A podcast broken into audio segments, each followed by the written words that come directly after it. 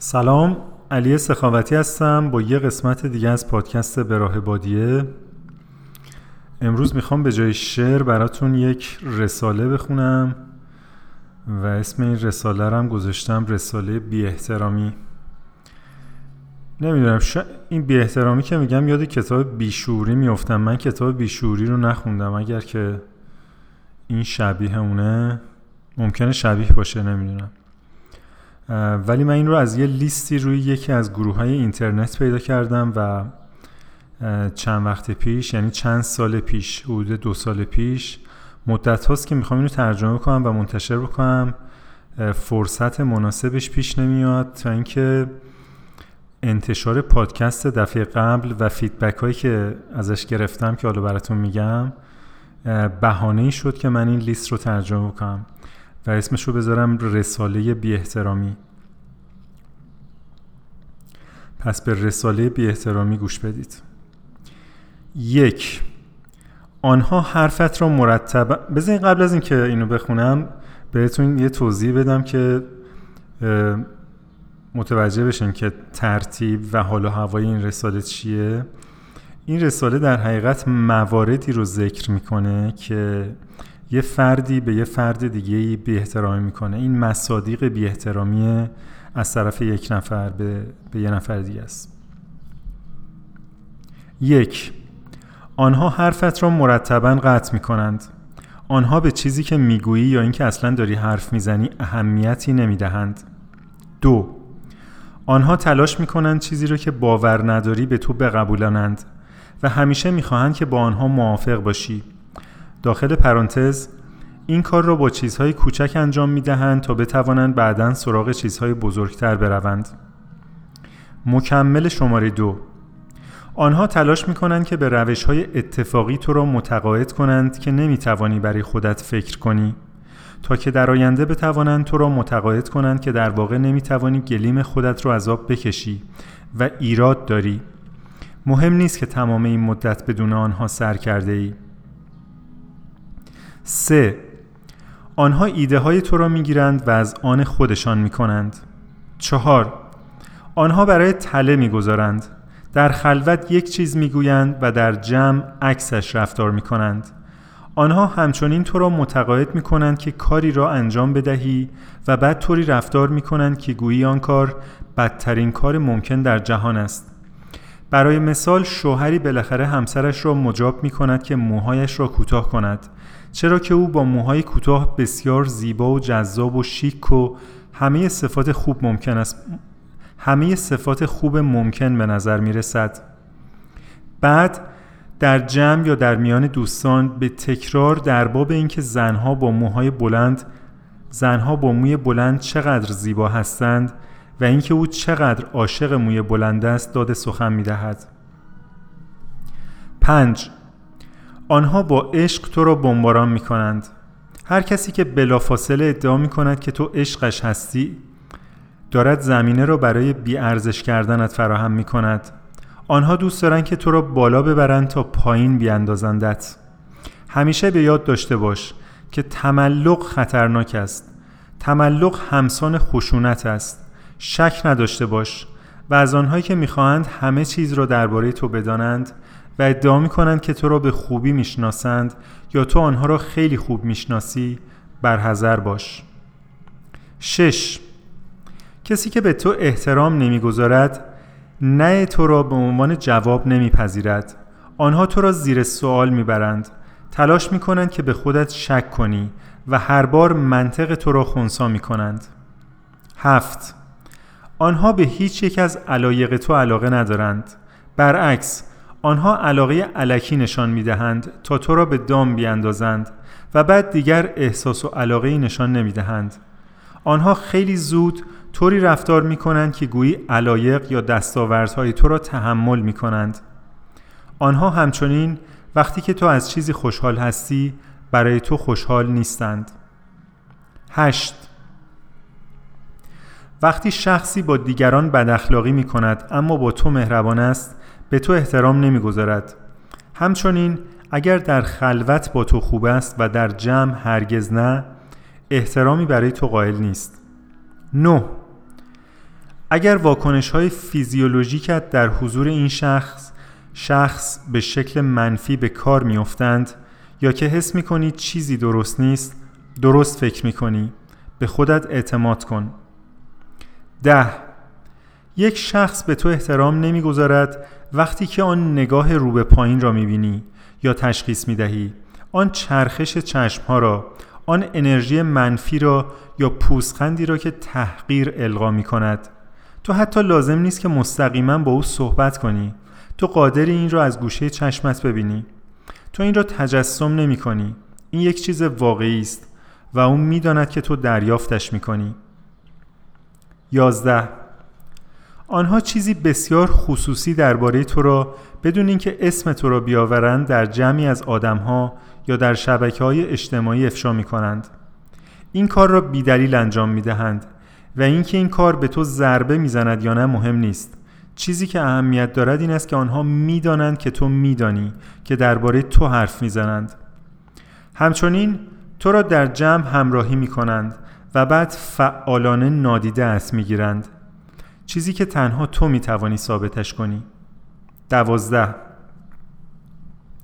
تو به آنها می‌گویی چه چیزی ناراحتت می کند و آنها دقیقا از همان چیز برای ناراحت کردنت استفاده می کنند.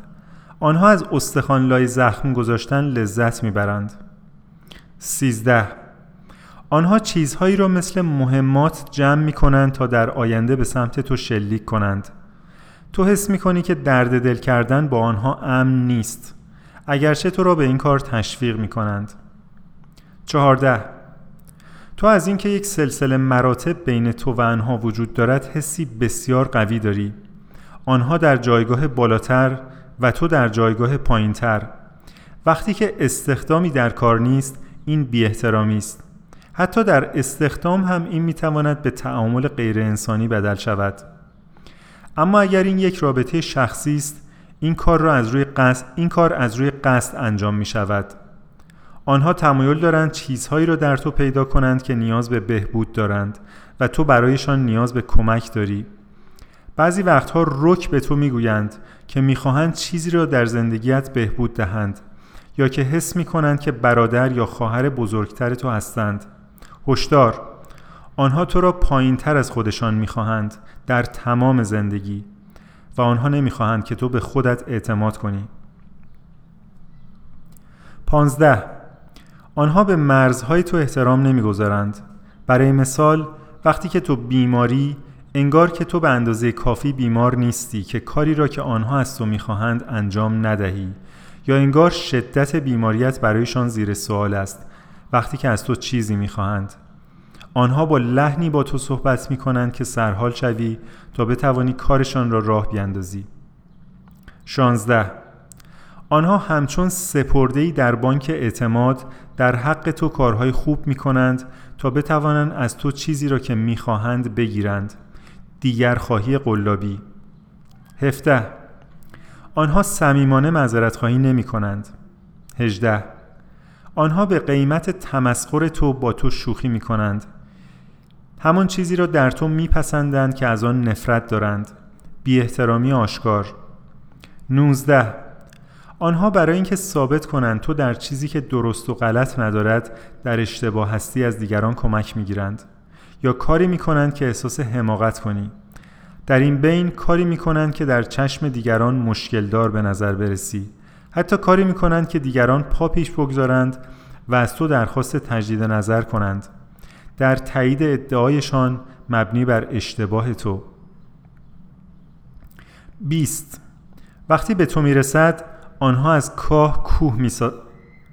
آنها از کاه کوه می‌سازند. همیشه چیزها را درست و غلط و تقصیر و بی تقصیر جلوه می دهند در حالی که اصلا مصداقی برای آن وجود ندارد. کاری می کنند که حس کنی کارهای دیگران کاری می کنند که حس کنی کارهای دیگران هوا یک وضعیت هم تقصیر توست. 21 کاری می‌کنند که خودت را به آنها بدهکار حس کنی. این را مستقیم ابراز نمی کنند اما به وضوح القایش می کنند 22 قبلی هم گفتم 22 قبلی 21 بود. این 22 22 آنها طوری توهین می کنند که بتوانند انکارش کنند. برای مثال آنها می‌دانند و تو میدانی که عمدن توهین شده اما اثباتش دشوار است. به هر حال بسیار مخرب است. 23 آنها نصیحت ناخواسته ارائه می دهند با عباراتی مثل چرا این کارو نمی کنی؟ یا اینکه تو باید این کارو بکنی. 24 وقتی که پند و اندرز ناخواسته می دهند پیگیری می کنند تا ببینند که انجامش داده یا نه. بعد اگر به حرفشان گوش نداده باشی طوری با تو رفتار می کنند که گویی مرتکب جرم شده ای 25 با تو مانند حیوان خانگی با تو مانند حیوان خانگی یک صاحب مهربان و نامهربان رفتار می شود سراسر با محبت و خشونت. سراسر با محبت و خشونت. 26 آنها با سوال برای تله می‌گذارند. به این معنی که در یک گوشه گیرت میاندازند. وضعیتی که هر چه بگویی و هر کاری بکنی محکوم می‌شوی. 27 موقعیت های دراما خلق می کنند و در حالی که نقش قربانی را بازی می کنند از تو یک ظالم می سازند 28 آنها در تو توقع ایجاد می کنند و بعد ناامیدت می کنند به تو می‌گویند برایت کاری را که برای انجامش به آنها وابسته ای انجام خواهند داد بدون اینکه اصلا نیت انجامش را داشته باشند و تو را در انتظار رها می کنند 29 آنها زمان تو را در انحصار خود در می آورند اگر به نفعشان باشد خودشان را در فضای تو می چپانند آنها دوست دارند از آمدن و رفتن تو با خبر باشند تا بتوانند در اینکه چه کاری را چه زمانی انجام بدهی اثر بگذارند. اگر اطاعت نکنی ناراحت می‌شوند و این را به تو میفهمانند. سی. تنبیه با سکوت. داخل پرانتز به خوبی قابل انکار است اما جای خودش را در این لیست دارد. سی و یک. تو در اوج یک داستان هستی و ناگهان سب کن بذار من بهت زنگ می‌زنم. یا چیزی شبیه این. ممکن است واقعا کاری پیش آمده باشد اما در این مورد تو متوجه یک الگو شده ای. تخیل تو نیست اتفاقی نیست. حتی هنوز می توانند انکارش کنند. وقتی تلاش می کنی بهشان یادآوری کنی چیزی که میشنوی چیزی که میشنوی دم عمیق است و بازدم با صدای بلند. های فکر کنم منظورش همچی چیزی بود. سی و دو. تو برای چیزی که به آن افتخار می‌کنی یا آنها تو را به انجامش تشویق کردند سخت تلاش کردی و ناگهان بوم با واکنش یک جسد مواجه می‌شوی یا چنان واکنش ضعیفی نشان می‌دهند که به وضوح نشان می‌دهد که کوچکترین اهمیتی نمی‌دهند یا که در واقع از کارت ایراد می‌گیرند. خب پس اونجاش چی؟ سی و سه. آنها تو را گسلایت می کنند تاریخ را بازنویسی می کنند و حرف را برمیگردانند که نتوانی مشکلت را حل کنی. بعد مجابت می کنند که تو, هست... که تو هستی که نمی توانی یک گفتگوی سازنده داشته باشی. این پرانتز رو من باز بکنم که من برای گسلایت هنوز مدل فارسی پیدا نکردم. گسلایت یک واژه‌ایه که از یه فیلم انگلیسی که در انگلیسی که میگم ساخت کشور انگلستان. فکر می‌کنم 1954 ساخته شده این فیلم و از اون فیلم وارد فضای روانشناسی شده این واژه و اگر اگر تو این فضاها کنجکاو هستین اگر این سی و چند موردی که من برای شما می‌خونم یه جاییتون رو درد میاره من توصیه می‌کنم که حتما اون فیلم رو ببینین. اسم فیلم هست Gaslight یا gaslighting اگر هم حوصله دانلود کردن و دیدن اون فیلم رو ندارین و وقت کمتری می‌خوایم برای درک این واژه بذارین فکر می‌کنم که روی ویکیپیدیا این واژه entry داره. روی وبسایت های دیگه و منابع دیگه هم در مورد این واژه می‌تونین بخونین. به نظر من بسیار مهم هست در این context.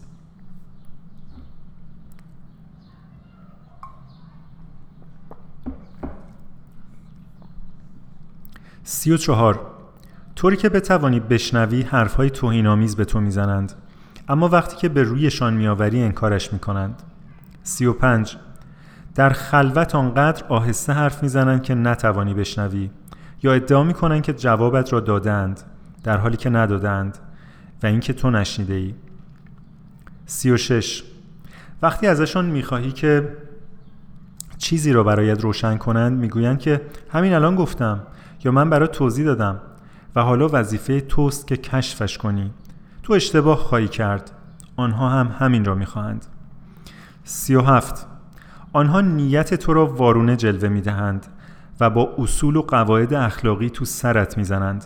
در حالی که تو هیچ اصلی را زیر پا نگذاشته ای به این طریق به نظر می رسد که گذاشته ای چرا که به خواسته آنها, به خواسته آنها تن نداده ای 38 آنها از قدرت خود برای سنگ انداختن سر راه تو برای استفاده از فرصتهایت استفاده می کنند در حالی که به خاطر داشتن آن فرصتها تملقت را می گویند داخل پرانتز.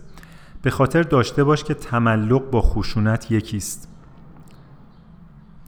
39 سراحتا به تو می‌گویند که برام مهم نیست. این جمله را در هر شکل و قالب و لحنی از آنها بشنو. حالا دیگر با تو روراست هستند. این جمله از دهنشان نپریده است. نپریده است. آنها دقیقا این منظوری دارند.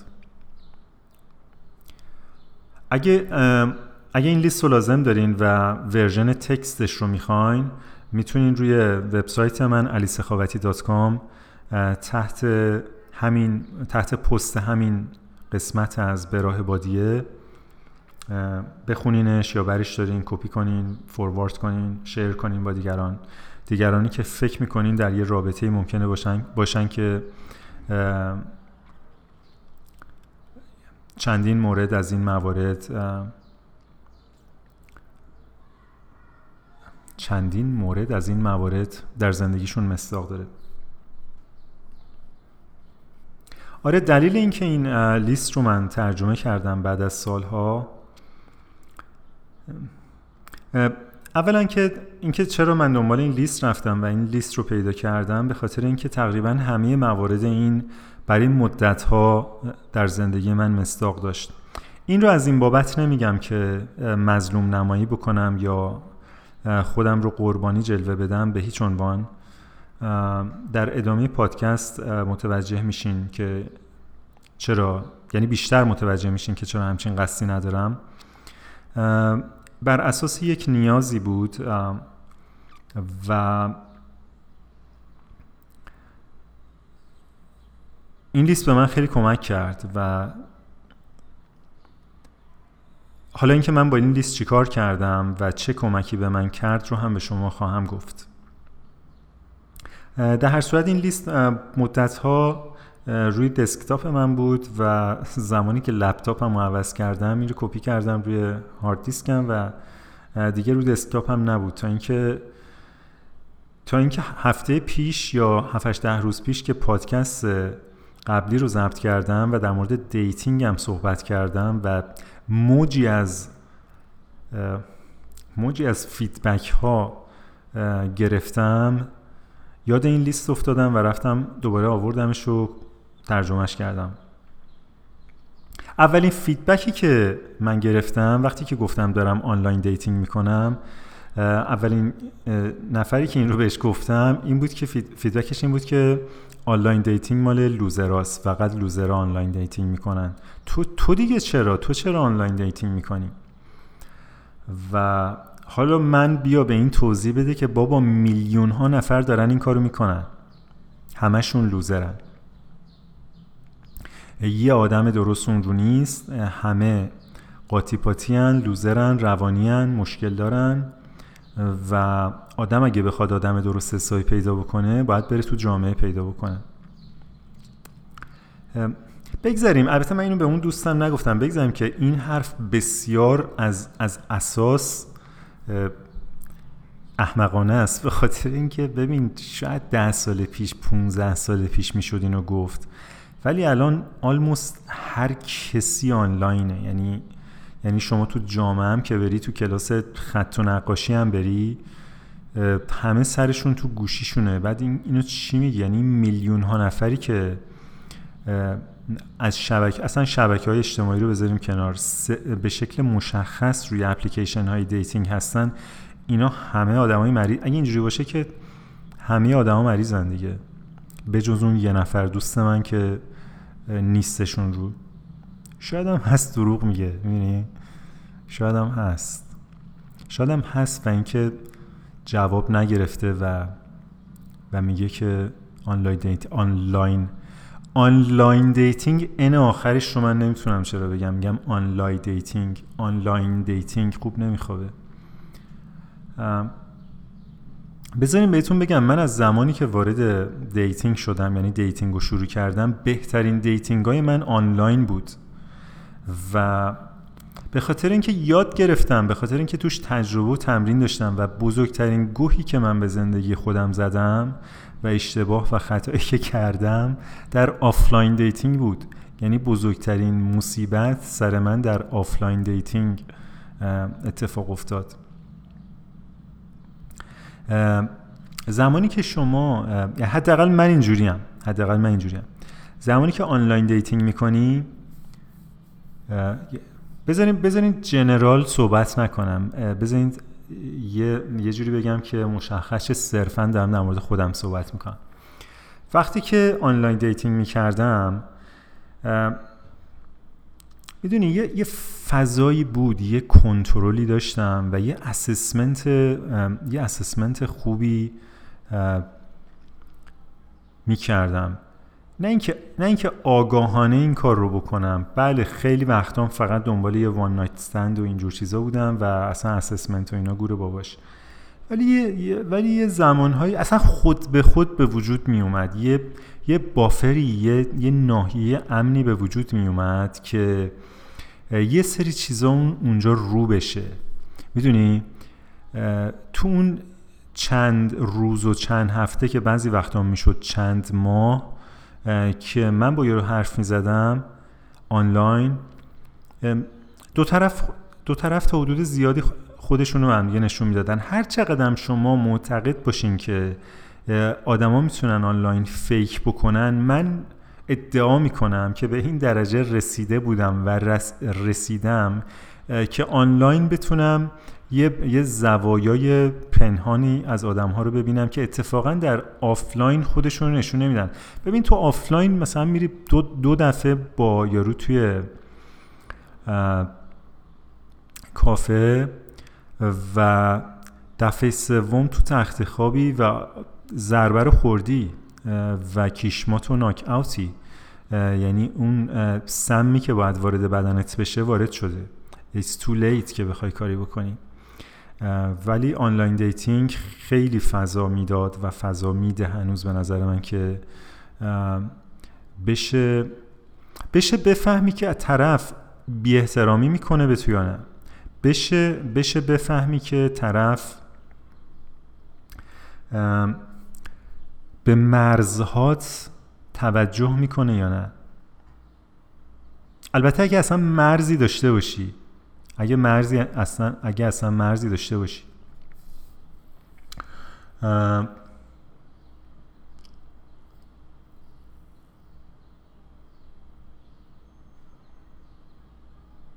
مشکل بزرگتر و مشکل کلیتر نه چه آنلاین و چه آفلاین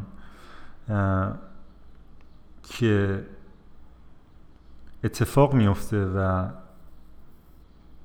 حالا موارد استثنای اینچنانی که شما گیره یه سایکو میفتین که از هر نظر بهتون بی احترامی می‌کنه اینو مثلا میگیم یه استثنای دو درصدی سه درصدی و ایناست که حالا قسمت مام شد. ولی از این که بگذریم من می‌خوام به یه مورد کلیتری اشاره بکنم در در dating و رابطه و اون هم این هستش که ما زمانی که برای بار اول یا برای بار دهم فرقی نمی‌کنه در سن 20 سالگی در سن 60 سالگی به نظر من فرقی نمی‌کنه. یه یه یه پدیده خیلی جالبی وجود داره و اونم این هستش که ما از زمانی که شروع می‌کنیم به اجتماعی شدن یعنی فرایند اجتماعی شدنمون رو شروع می‌کنیم از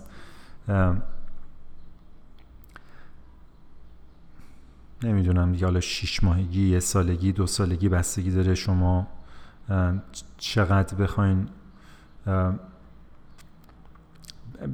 به کدوم لول از حواس یه, بچه یه نوزاد معتقد باشیم ولی از همون موقعی که به حال می‌گیریم که مامانمون از چی خوشحاله از چی ناراحت خنده مامان رو از اخم مامان تشخیص میدیم دعوای بابا رو از فریاد خوشحالی و تعجبش تشخیص میدیم. جایزه رو از تنبیه می‌فهمیم. از همون ابتدا ما شروع می‌کنیم که شروع می‌کنیم به جدا کردن شروع می‌کنیم به تفکیک کردن که چه چیزی خوبه و چه چیزی بده.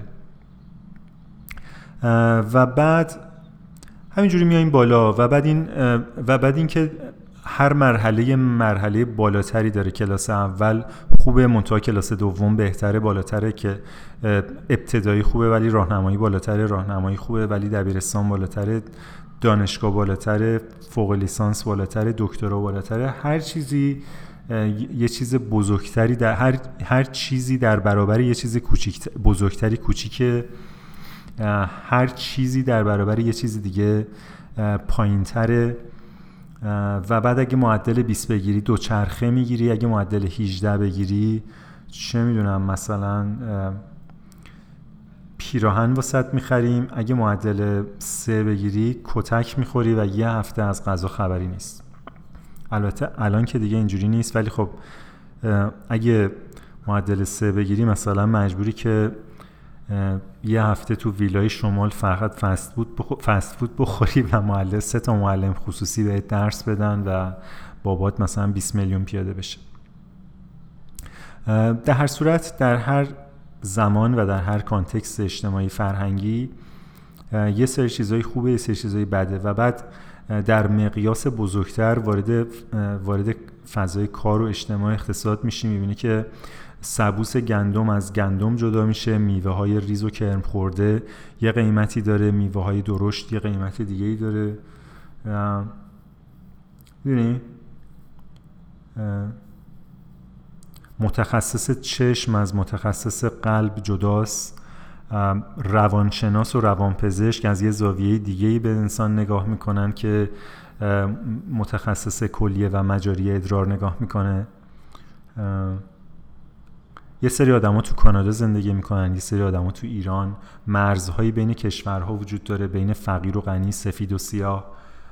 الا مشاءالله و از همه اینها بزرگتر که چترش همه اینا رو در بر می‌گیره مرگ یه طرف زندگی طرف دیگه. مرگ, از مرگ در مقابل زندگی قرار داره. و اگر و ویروس کرونا یا یا یه پندمی مثل پندمی یا pandemic فکر کنم فارسیش میشه پندمی آره انگلیسیش پندمیکه. آره یه بیماری واگیر زندگی انسان ها رو با خطر مرگ مواجه می‌کنه و ما تلاش می‌کنیم به هر قیمتی که شده با استفاده با دوش گرفتن با الکل پوشیدن دستکش زدن واکسن های قلابی و چه می‌دونم فرو کردن هر چیزی به ما تحت خودمون به مقابله با مرگ میریم به خاطر اینکه زندگی یه طرفه و مرگ یه طرف دیگه.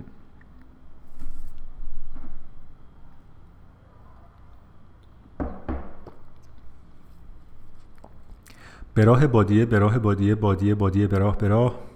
نشستن باطل نشستن باطل باطل باطل. مراد مراد. در چنین فضای ذهنی وقتی که چنین پارادایم تفکیک شده و در حقیقت جدا جدایی در ذهن و جان و روح و زندگی ما نقش بسته و نهادینه شده ما وارد رابطه میشیم. و وقتی که شما وارد یه رابطه رمانتیک وارد یه رابطه صمیمی یا نزدیک با این نفر دیگه میشی یه دفعه می‌خوره تو صورتت به خاطر اینکه اگرچه به احتمال زیاد در ابتدا یه قسمت هایی رو تو ذهن خودت تفکیک کردی؟ مثلا پولش رو می‌خواستی ایکلش رو می‌خواستی مدرک تحصیلیش رو می‌خواستی تیپ و قیافه و ایکلش رو می‌خواستی جایگاه خانوادهش رو می‌خواستی و شکل غذا خوردنش رو نمی‌خواستی شکل عدسه زدنش رو نمی‌خواستی اونجوری که مثلا مامانش رو دوست داره نمی‌خواستی و و هازا ولی یه دفعه می‌بینی که نه این تو بمیری اون تو بمیری نیست. این, این, همش هست. هر چقدر تلاش می‌کنی یه بخشایی رو بزنی زیر فرش انکار بکنی باهاش مقابله بکنی در برابرش مقاومت بکنی نمیشه. شب با این میخوابی صبح با این بیدار میشی فردا هست پس فردا هست اینجاش هست اونجاش هست همه جاش هست. و البته معمولا بدون این ادبیات اما برای اولین بار تو با یه چیزی مواجه میشی که باید همش رو بپذیری. کلیتش رو باید بخوای. در تمام زندگی تو کلیت هیچ چی رو نخواستی. تو نه تنها کلیت هیچی رو نخواستی بلکه هیچ هم حالا بجز مواقعی مادرت من نمیگم پدرت به خاطر اینکه خودم اینو تجربه نکردم ولی شاید یه پدرایی هم اصلا این کارو می‌کنن. ولی ولی عمدتا مادرت کسی بوده که کلیت تو رو خواسته می‌خواد و خواهد خواست. البته که همه مادرام اینجوری نیستن. ولی از اون مورد استثنا که بگذریم اگرچه که اون مادرم خیلی وقتا خیلی وقتا این پیام پیامو داده که تو اگه مثلا درس نخونی دانشگاه نری کافی نیستی اوکی نیستی. اگر که این انتخاب بکنی اوکی نیستی می‌دونی؟ مخصوصا کارهایی که کارهایی که واقعا از نظر جامعه بده یعنی مضره. ولی اون لحظه تو می‌خوای سیگار بکشی اون لحظه در اون سن تو رفتی سراغ مواد مخدر سراغ دوستایی که کل جامعه میگه ناباب به جز خودت. اینش مهم نیست. مهم اینه که تو این پیامو می‌گیری که کلیت تو پذیرفته نیست. پذیرفته شدن تو کاندیشنال شرطیه. و با چنین ذهنیتی حالا تو باید یک نفر رو بدون شرط بدون قید و شرط بپذیری. می‌تونی بدون قید و شرط نپذیری می‌تونی قید و شرط بذاری. ولی بهای خاص خودش رو داره و تقریبا هر کسی که در رابطه بوده می‌دونه که این بها چیه می‌دونه که من در مورد چی دارم صحبت می‌کنم. چه میزان از اعصاب خوردی تنش افسردگی استراب ناراحتی غم قصه گریبان یک فرد بالغ رو می‌گیره به خاطر اینکه مقاومت می‌کنه در برابر پذیرش کلیت کسی که شبانه روز باهاش زندگی می‌کنه.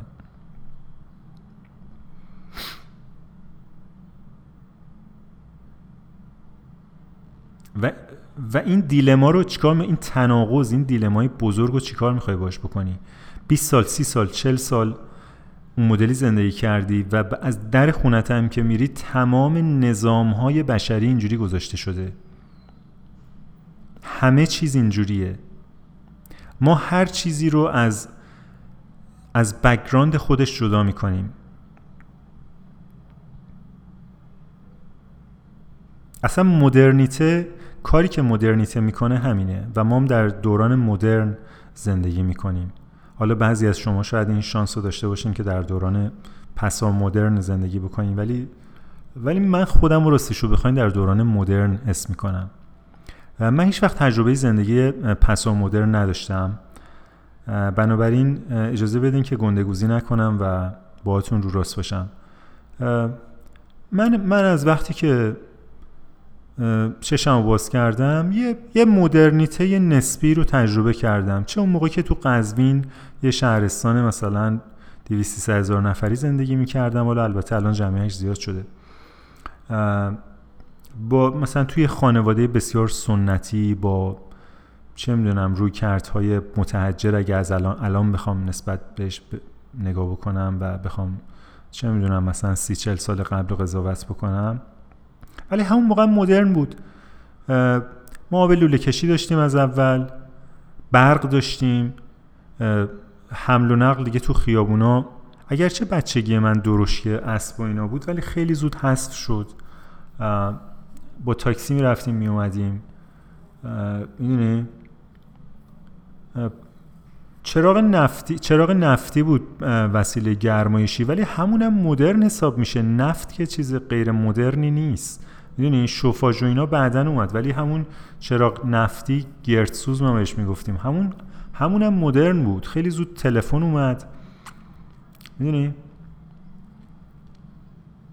هنوزم به نوعی همونه. از این بابت که ما یه چیزی رو از background خودش جدا می‌کنیم چهار تا چیزش رو نمی‌خوایم از context خودش جدا می‌کنیم دو تا چیز دیگه رو می‌خوایم.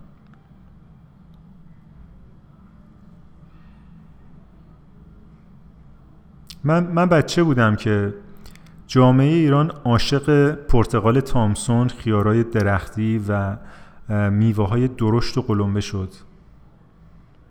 و و این فقط تو بود میوه نبود. از, از هر بعدی ما از, از یه جامعه کشاورزی که من گوشه ایش رو تجربه کردم از, از یه, یه, یه جامعه که هولسام زندگی می‌کنه کارش از زندگیش جدا نیست. محل کارش از محل زندگیش خیلی جدا نیست. می‌دونی؟ به جامعه تبدیل شدیم که شما میری سر کار کار می‌کنی حقوق می‌گیری میری باهاش غذا می‌خری اون غذا معلوم نیست از کجا اومده. کسی که اون غذا رو تولید کرده شغلش تولید اون غذاست. تولید اون غذا معنی خاصی تو زندگیش نداره و خوردن اون غذا برای بدن شما هولسام نیست. به خاطر همین باید کلی آتاشقال بخوری که با یه چیز دیگه غنی شده و بعد مکمل بخوری و بعد بری یه جایی آفتاب بگیری. اگه نباید ویتامین د بخوری و بعد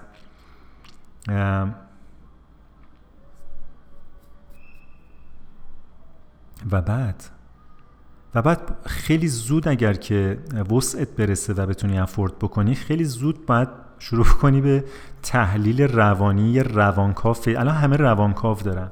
با یه روانکاو پیدا بکنی که این همه شتی که لود شده تو مغزت رو آنلود بکنی. و اون اون روانکاوم به احتمال 99 درصد کارشو هولسام کارشو هولیستی کارشو در حقیقت کلنگر انجام نمیده به خاطر اینکه مثلا کاری نداره تو چی می‌خوری چی کار می‌کنی می‌دونی؟ اون اون دانشگاه رفته. دانشگاهی که دانشکده روانشناسیش یه جاست دانشکده دامداریش یه جاست دانشکده فیزیکش یه جاست دانشکده ریاضیش یه جاست فیزیک و ریاضی رو ما از بچگی نشستیم جدا بود. شما به خاطر دارین که مثلا یه معلم اومده باشه یه کلاسی داشته باشین که بگه بچه ما امروز می‌خوایم ریاضی و فیزیک رو با هم دیگه ترکیب بکنیم و اپلیکیشنش رو در زندگی ببینیم چیه. و شیمی رو. حداقل این سه تا چیزی که مثلا اسم science روشه حالا نمیگیم که مثلا طرفتون اشعار حافظ و مولانا و اینا رو هم integrate کنه با اینا. این همه تفکیک این همه نگاه مجزا و بعد و بعد نمی‌دونی نمی‌دونی این این تضاد و تناقض و فاکتاپنسی که تو داری از کجا میاد؟ چرا این زنه رو مخته؟ چرا تو نمی‌تونی تحمل کنی اینو؟ این این درد و مرض از چیه؟ این که آدم خوبیه. منم که آدم خوبیم. ما که با هم مشکل بعد مثلا هزار و یک تفسیر و تحلیل از اینکه داستان از کجا ولی ری... سیمتوما رو همه مثلا میری روانشناس میری مشاور خالت که کتاب های سلف هلپ می‌خونه.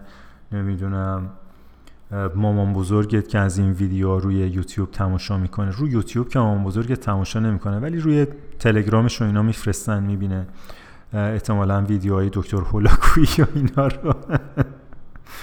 حتی من قصد بی ندارم نمی‌دونم چه خندم گرفت. کلا کسایی که تو این زمینه صحبت می‌کنن. و و بهت, و بهت نصیحت میدن. مثل این نصیحتی که تو 7 در روز گذشته به من داده شده که در مورد dating چیکار بکنم و اینها. و این حرفایی که توی پادکست قبلی زدم چه معنایی داره و راستش رو بخوایم من فقط می‌خواستم یه داستانی بگم که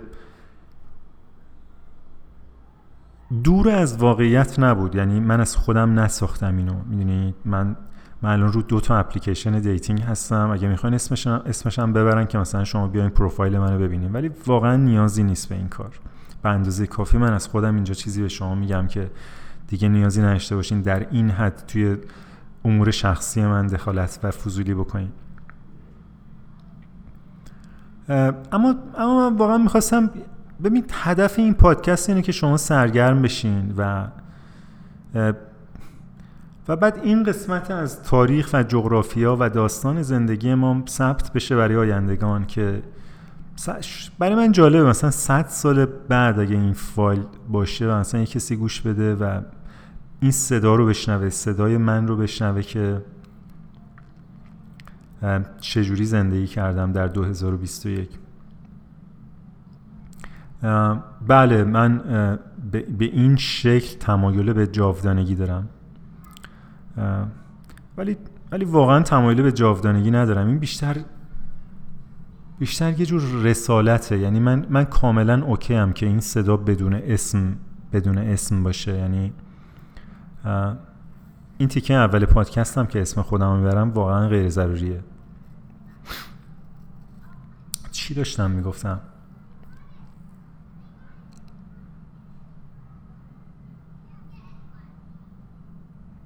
آره دوچار این فاکتاپنس میشی و این این نصیحت های خال زنکی و روان سود و سایکولوژی و روانشناسی زرد و اینا بهت کمک نمی‌کنه. به خاطر اینکه ریشه یه چیز دیگه است. شما سیمتوما رو میری درمان می‌کنی. ریشه اینه که اصلا یاد نه تنها یاد نگرفتی بلکه تمام زندگیت غیر کلنگره کلنگرانه است. هولیستیک نیست.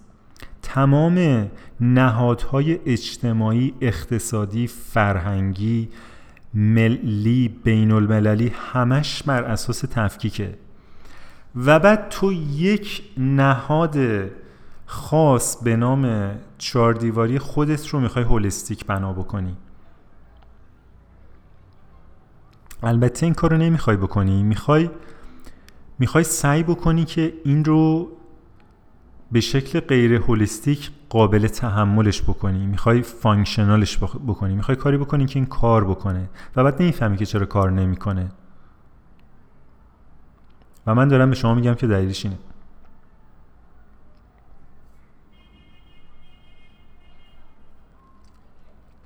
پذیرش هولستیک طرف مقابل به این معنی نیست که تو وامیدی.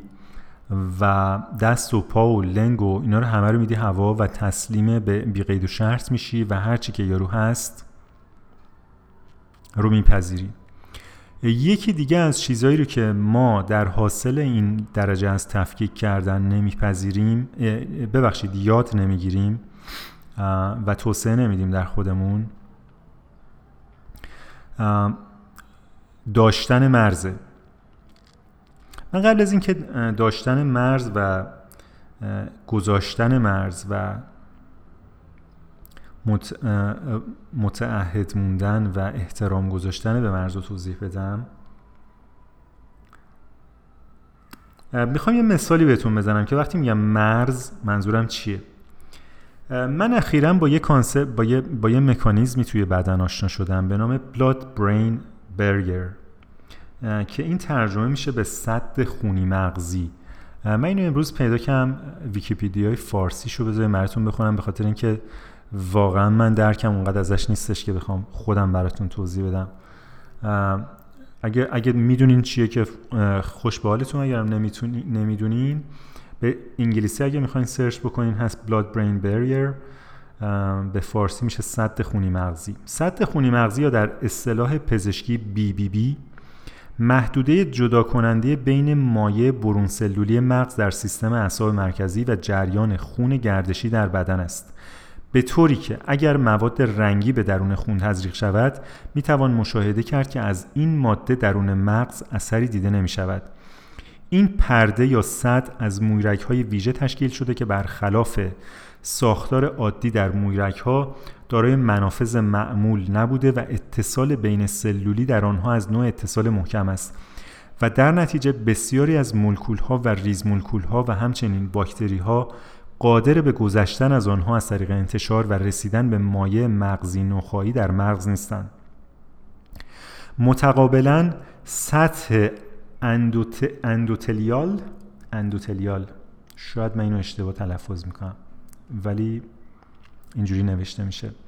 متقابلا سطح اندوتلیال این مویرک ها از پروتئین های ویژه پوشیده شده که توسط آنها ورود گلوکوز به مغز به عنوان تغذیه امکان پذیر می گردد همچنین تبادل گازی تو پرانتز اکسیژن دی اکسید کربن بین خون گردشی و مغز از این سطح بدون مشکل قابل انجام است. برخی ذرات مانند آلکالوئید می تواند از این سطح عبور کند.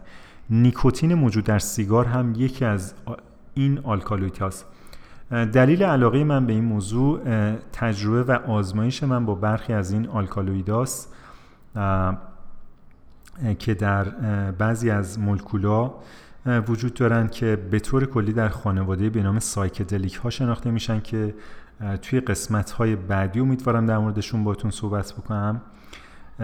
ولی موضوع این, این پادکست یه چیز دیگه است. به راه بادیه به راه بادیه بادیه بادیه به راه به راه نشستن باطل نشستن باطل باطل باطل. مراد مراد. من یه استراحتی بکنم و یه آبی بخورم و برگردم.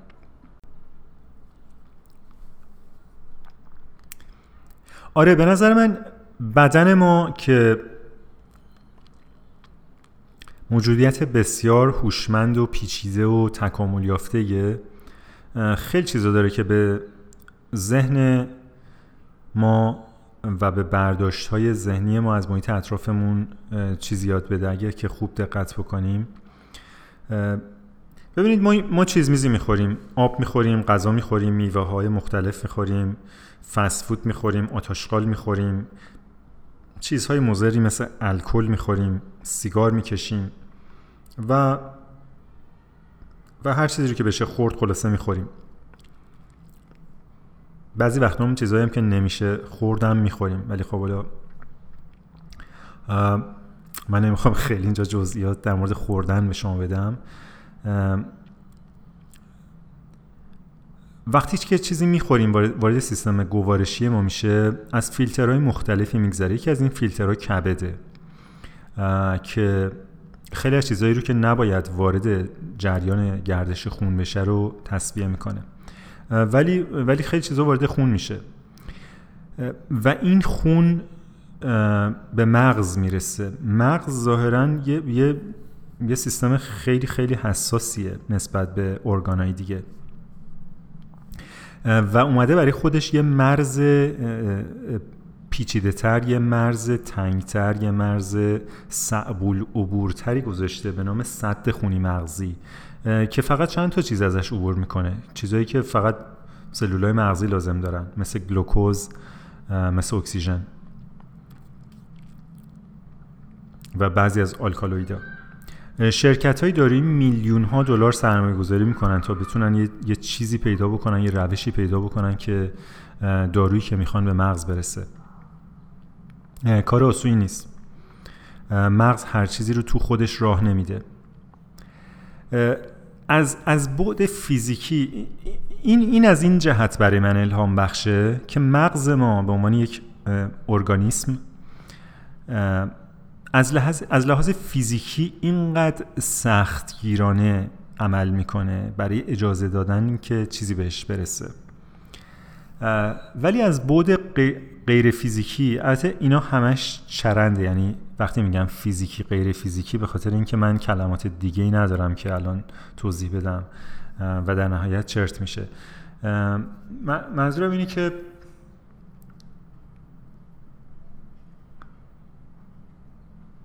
مثلا می‌خوام ذهن رو از مغز جدا بکنم ولی ببینید ما اصلا وقتی حرف می‌زنیم هی اصلا حرف زدن جدا کردن انگار می‌دونی؟ این کلمه منظورشونه اون کلمه منظورش اینه دستینه پاونه ولی واقعا دست کجا شروع میشه پا کجا تموم میشه؟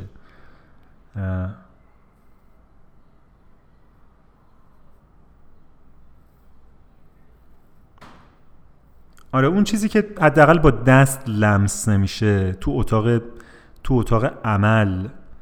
دکتر و پرستار و اینا نمیبیننش؟ منظور من اونه. در این زمان در سال 2021 اون قسمت اون چیزی که بعضی میگن روان بعضی میگن روح صدی نداره صد خونی مغزی نداره. ما خیلی دیر و خیلی ناقص و خیلی با بهای گذاف و خیلی با دشواری و خیلی با خون جگر به این می‌رسیم که دور اون روان خودمون یه صدی بکشیم که هر آتشقالی واردش نشه. هر کسی هر خوزعبلی که میگه هر باید و نبایدی که می‌ذاره و هر انتقاد احمقانه که نمی‌کنه می‌کنه یا نمی‌کنه روان ما رو آلوده نکنه. آسیب نزنه بی احترامی نکنه. این اون, این اون مرزیه که منظور من از مرزه. در یه اکوسیستم دو تا, دو تا چیز مختلف دو تا پدیده مختلف مثل خاک و درخت مثل ساحل و دریا مثل برگ و هوا مثل پرنده و درخت اینا با همگه تعامل دارن. کات نمی‌کنن. همدیگر رو. ولی در این حال مرزاشون مشخصه. بعضی وقتا مرزای همدیگر رو عقب و جلو می‌کنن در مخصوصا در طولانی مدت. ولی ولی یه مرزای سفت و محکم یه مرزای مشخصی دارن. مثل همون صد خونی مغزی که مغز ما گذاشته. و اینو توی هیچ کلاسی به ما یاد نمیدن که این مهمه که, که ما ذهنمون روانمون روحمون نیاز به یه مرز داره که قبل از اینکه یه خوزعبلی قبل از اینکه یه توهینی قبل از اینکه یه بی احترامی قبل از اینکه یک خشونت غیر فیزیکی واردش بشه این رو جلوشو بگیریم. می‌تونه بیاد می‌تونه یه نفر بیاد تملق منو بگه. کما که گهگداری کسایی پیدا میشن و حالا به بهانه پادکست من به بهانه نوشته های من به بهانه کاری که می‌کنم میان و یه تملقی میگن. ولی امروز من به این مرز مجهزم و این تملق سلامت روان من رو بالا پایین نمی‌کنه. من ادعا نمی کنم که الان یه مرز پرفکتی دارم دور روح و روان خودم به خاطر اینکه خیلی داغونتر و آسیب دیده تر و زخم تر از این حرف که ولی دارم روش کار می‌کنم و راضیم از این و خیلی خوبه و به شما هم توصیه می‌کنم. اگر شما جزو اون استثناهایی نیستین که به حال امکان داره مثلا مادر پدرتون این رو بهتون یاد داده باشن یا یه معلم خوبی یا خودتون مثلا اینقدر خوششانس و باهوش و اینا بوده باشین که توی 18 سالگی یا 15 سالگی یا 25 سالگی فهمیده باشین اهمیت داشتن چون این مرزی رو. اگر شما جزو اون اقلیت نیستین من حدس می‌زنم که جزو اکثریتی هستین که نیاز به این مرز نیاز به توسعه این مرز نیاز به فکر کردن به این مرز و نیاز به توجه به این مرز داره. و شما رو یکی از خودم می‌دونم و فکر می‌کنم که فکر می‌کنم که ارزشی هست در شعر کردن این داستان با شما.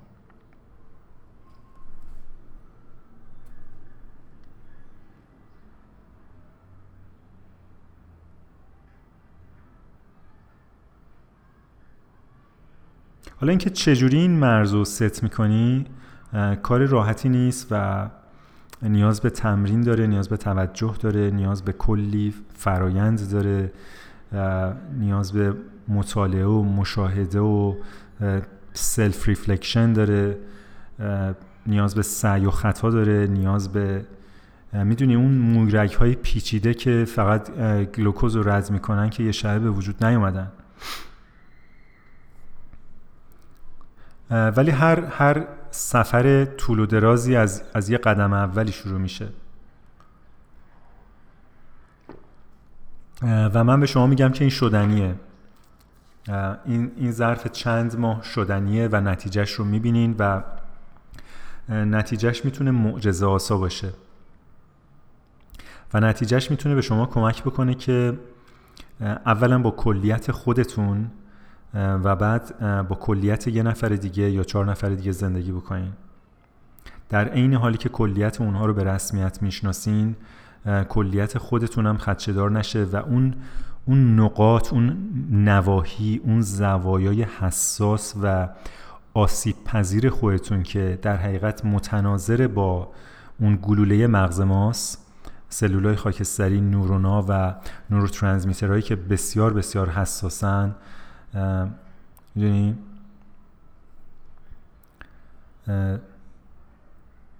چربی چربی سوسیس کالباس نمی‌تونه بره توی مایه مایه بینشون. نباید بره. یاد می‌گیرین که مرزی درست بکنین که یه سری باورها یه سری ایده ها یه سری قضاوت ها یه سری ارزش ها ارزش گذاری ها رو راه ندین به سایکی خودتون به روان خودتون. و و, و حتی برعکس حتی شروع بکنین که یه سری از چیزهایی که از قبل اومده رو و مال شما نیست به درد زندگی شما نمی‌خوره بیارین بیرون. پس بدین از اون از اون ناحیه مقدس من اسمشو می‌ذارم از اون ناحیه سیکرت از اون ناحیه‌ای که مال شماست و باید مال شما بمونه. اون یه تیکه دیگه شیر نمیشه با دیگران. بزودایید دفع بکنید و کم کم پاکسازیش بکنید اون ناحیه رو.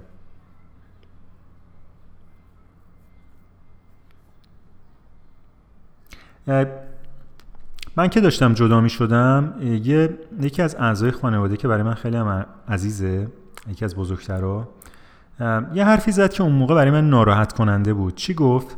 اینجا داشتیم صحبت می‌کردیم و اینا و گفت ببین آدم از خیابون زن بگیره همین میشه دیگه. تو باید مادر رو ببینی دختر رو بگیری. و راستش رو بخوای من ناراحت شدم در برخورد اول و در شنیدن این صحبت نصیحت تلخی بود و من اعتبار زیادی هم بهش نمیدم البته نمی‌خوام بگم که اعتبار ولی این بهترین نصیحت دیتینگیه که یه نفر می‌تونه دریافت بکنه. به شرط اینکه شما به کلیت این قضیه فکر بکنین و این جمله رو جامع ببینین که مادر رو ببین دختر رو بگیر. حالا لزوما هم دختر نه پسر.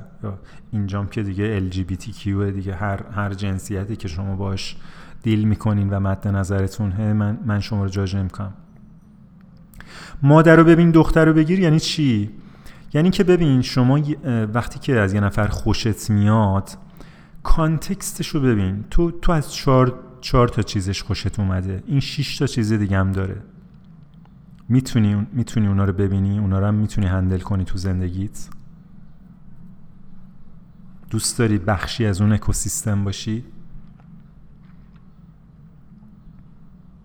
دوست داری همسرت کسی باشه که یه, خانواده dysfunctional با یه مادر psychotic یا psychopath داره؟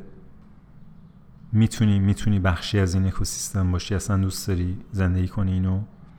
این توهم که نه هر فردی مستقله و من اصلا دوست دارم با یه کسی زندگی بکنم که از خانوادهش تاثیر نگیره و نمی‌گیره و اینها اینا توهماتی بود که من شخصا داشتم.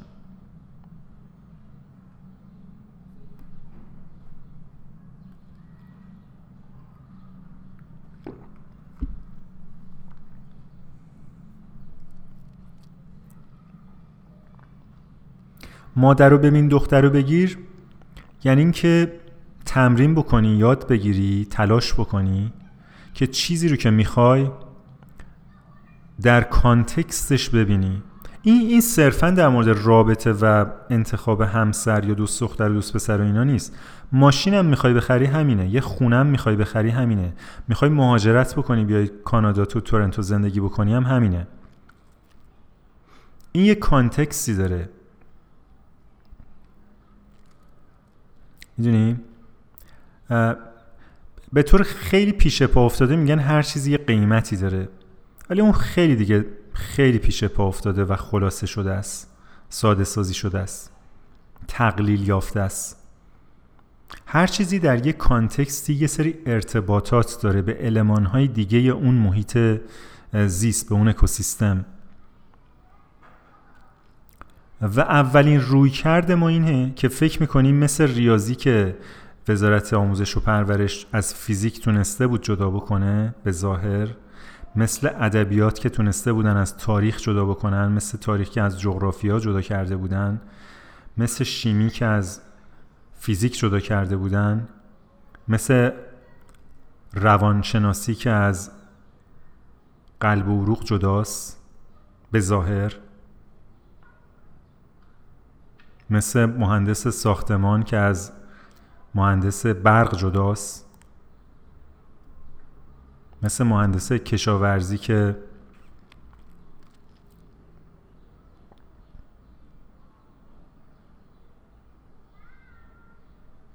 شخ می‌زنه کود میده سم میپاشه با بقیه چیزاش کاری نداره.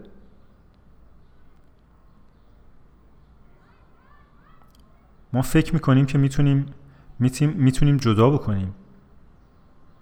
این کار ماست این تخصص ماست این اصلا ماهیت وجودی ماست. این شکلیه که ما توی این زندگی زندگی می‌کنیم. من وقتی یه چیزی رو می‌خوام به دستش میارم و به دست آوردنشم. معنیش اینه که من جدا می‌کنم از, از کانتکستش. گروه باباش. من اینو اینجوری می‌خوام. من اینو این قسمتشو می‌خوام.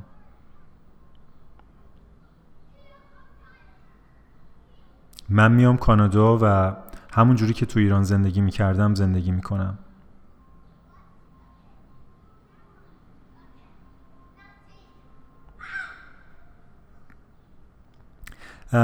یه بخشی از این اگر بخوایم بدونیم که چرا ما این کارو می‌کنیم که البته پرسیدن چرا معمولا به جوابهای خوبی منتهی نمیشه به نظر من و من صد درصد با سهراب سپهری هم عقیدم که کار ما نیست شناسایی راز گل سرخ. اما چیزی که به نظر من می‌رسه اینه که ما جدا می‌کنیم که بتونیم کنترل بکنیم و کنترل می‌کنیم چون میترسیم. چند وقتیه که توی کانادا یه گندگویی بالا اومده و اونم یه سری گور دست جمعی پیدا کردن از بچه های سرخپوستا توی مدارس شبانه روزی چند سال قبل نمی‌دونم حالا دقیقا چند سال قبل مثلا 100 سال قبل 80 سال قبل اینا. تحت لوای کلیسای کاتولیک یک سری مدارس شبانه روزی تأسیس میشه در کانادا و اینها می‌رفتن برای اینکه سرخ پوستا رو وارد مدرنیته بکنن مدرنشون بکنن. بچه های اینها رو می‌گرفتن از خانواده ها و میبردن یه جای دیگه اصلا یه شهر دیگه ای و اینها رو در مدارس شبانه روزی تعلیم می‌دادن. زبان خودشون رو میذاشتن کنار. صرفا هم زبان انگلیسی بهشون درس می‌دادن که اینا زبان انگلیسی یاد بگیرن به زبان انگلیسی صحبت بکنن. و بعد به حال در آب و هوای سرد این کشور حالا الان خیلی بهتر شده به خاطر گرم شدن کره زمین. همه جای کره زمین بدتر شده کانادا بهتر شده. خیلی خیلی سرد بوده. یعنی سرماهای عجیب غریب های وحشتناک. خب اون موقع سوخت و گرمایش و اینام به خوبی الان نبوده.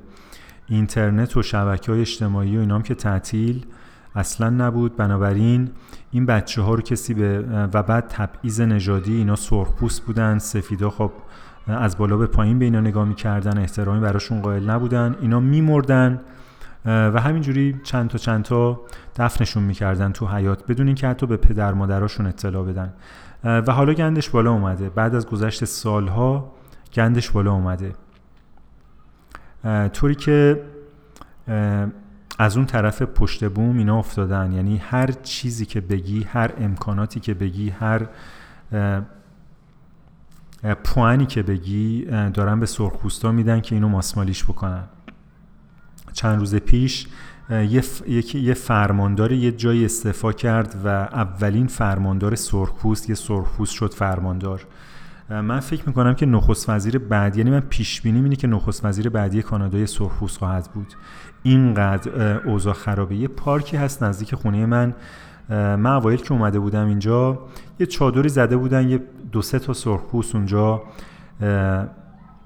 به صلاح این این تبلای سرخپوستی می‌زدن و یه آتیشی درست می‌کردن و اینها و و دائما اونجا آدم می‌رفت و میومد و الان که بری این چادرها مثلا شده 6 تا میز گذاشتن کلی چیز میزی رفت و آمد و آدم اونجا هست و شبام همونجا میخوابن و مناسک و مراسم و اینا به جا میارن. و آخرین باری که من رفتم کنار یه درخت کلی عروسک و اسباب بازی بچگانه و اینا ریخته شده بود و یه کاغذ چسبونده بودن به درخت. روش نوشته شده بود که در سال فلان ملکه ویکتوریا اگه اشتباه نکنم یا الیزابت یک کدوم از این ملکه های انگلستان به همراه شوهرش میاد برای بازدید یکی از این مدارس در کملوپس بریتیش کلمبیا اگه اشتباه نکنم. و ده تا از این بچه ها رو با خودش می‌بره و اون بچه ها هرگز دیگه دیده نمیشن.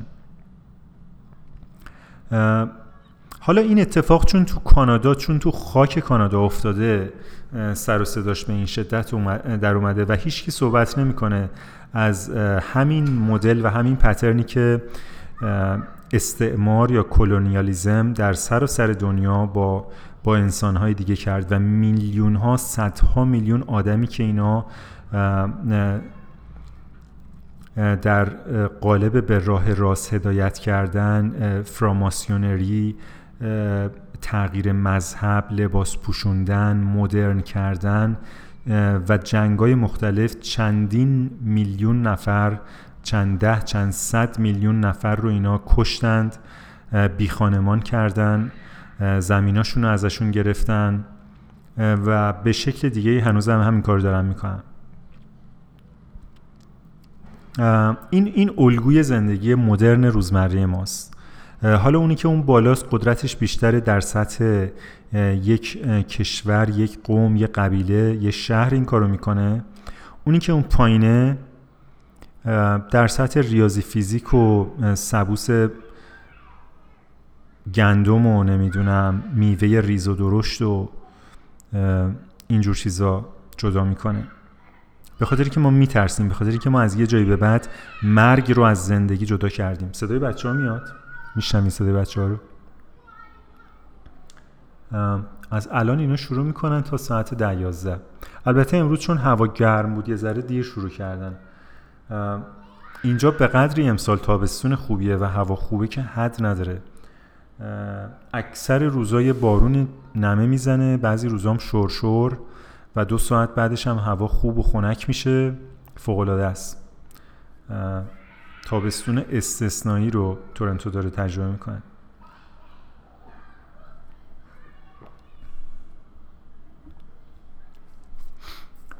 آره خلاصه مادر رو ببین دختر رو بگیر. هر, هر چی که شما می‌خواین هر چی. ببین, ببین امروز هدفتون چیه؟ دنبال چی هستین؟ چی می‌خواین به دست بیارین؟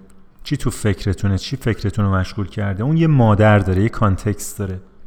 ببین اون context ش هم می‌خوای؟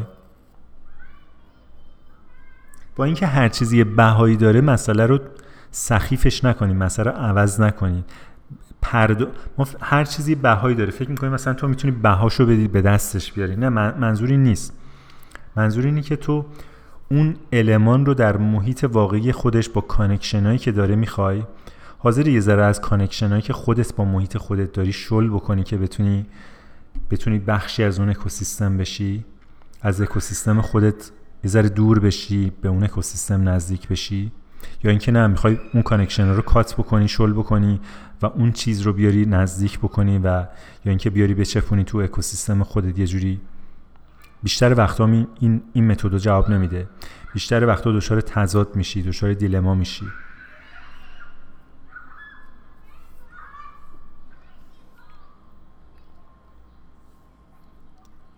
خیلی طول کشید. من یکی دو سال طول کشید تا این نصیحت مادر رو ببین دختر رو بگیر رو بفهمم.